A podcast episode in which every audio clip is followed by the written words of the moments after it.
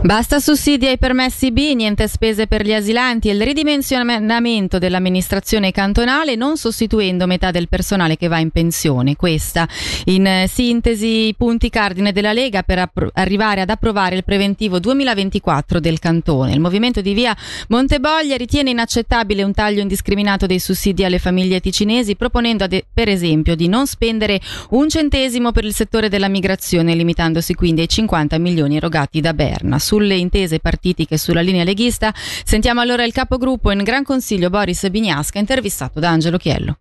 Noi non credo che cambieremo posizioni sui punti essenziali né su quanto riguarda permessi in assistenza né su quanto riguarda gli asilanti. Ci sono altri schieramenti che potrebbero appoggiare le vostre proposte? Sicuramente ci può essere un punto di convergenza sulla questione degli asilanti con, con l'UDC e sui permessi V anche un, uno schieramento che potrebbe andare oltre alla destra e quindi coprire anche il centrodestra. Rimarremo sulla nostra posizione anche a costo di essere in minoranza. Quanto con contate di risparmiare preventivo con le vostre misure in totale? Il risparmio sugli asilanti è di circa 20 milioni, quello sui permessi di inassistenza, nonostante non ci sia una statistica specifica, credo che il risparmio sia nell'ordine di alcune decine di milioni.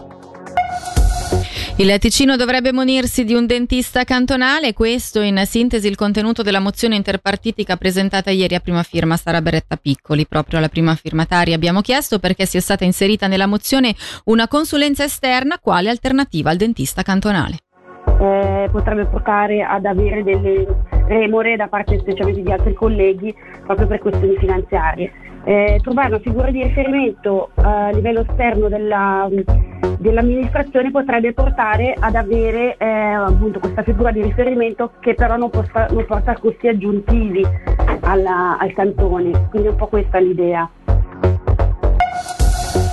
Un aumento dei prezzi alla produzione è un chiaro no all'iniziativa sulla biodiversità sulla quale saremo presto chiamati a votare. Si è svolta oggi la conferenza stampa annuale dell'Unione Svizzera dei contadini che guarda con preoccupazione al futuro del settore. Al segretario della sezione ticinese dell'Unione Sam Genini abbiamo chiesto i motivi per cui il settore contesta le richieste dell'iniziativa sulla biodiversità non c'è bisogno di nuove regolamentazioni, c'è una base giuridica attuale che consente e promuove la biodiversità, ci sono già dei progetti molto importanti a livello federale con delle strategie, dei piani d'azione appunto nazionali che coprono già le esigenze della biodiversità e la richiesta secondo noi delle organizzazioni per la protezione della natura che vogliono mettere sotto protezione il 30% della superficie del paese è del tutto sproporzionata. Oggi lavoriamo in agricoltura in Svizzera più o meno un milione di ettari, 200.000 quindi un quinto viene già utilizzata per promuovere la biodiversità, qualcosa di giusto. Siamo i primi che abbiamo bisogno della biodiversità anche nei nostri terreni, però ecco, queste superfici, questi 200.000 che già facciamo, possono essere ancora ottimizzate di più, però ecco, secondo noi sono sufficienti.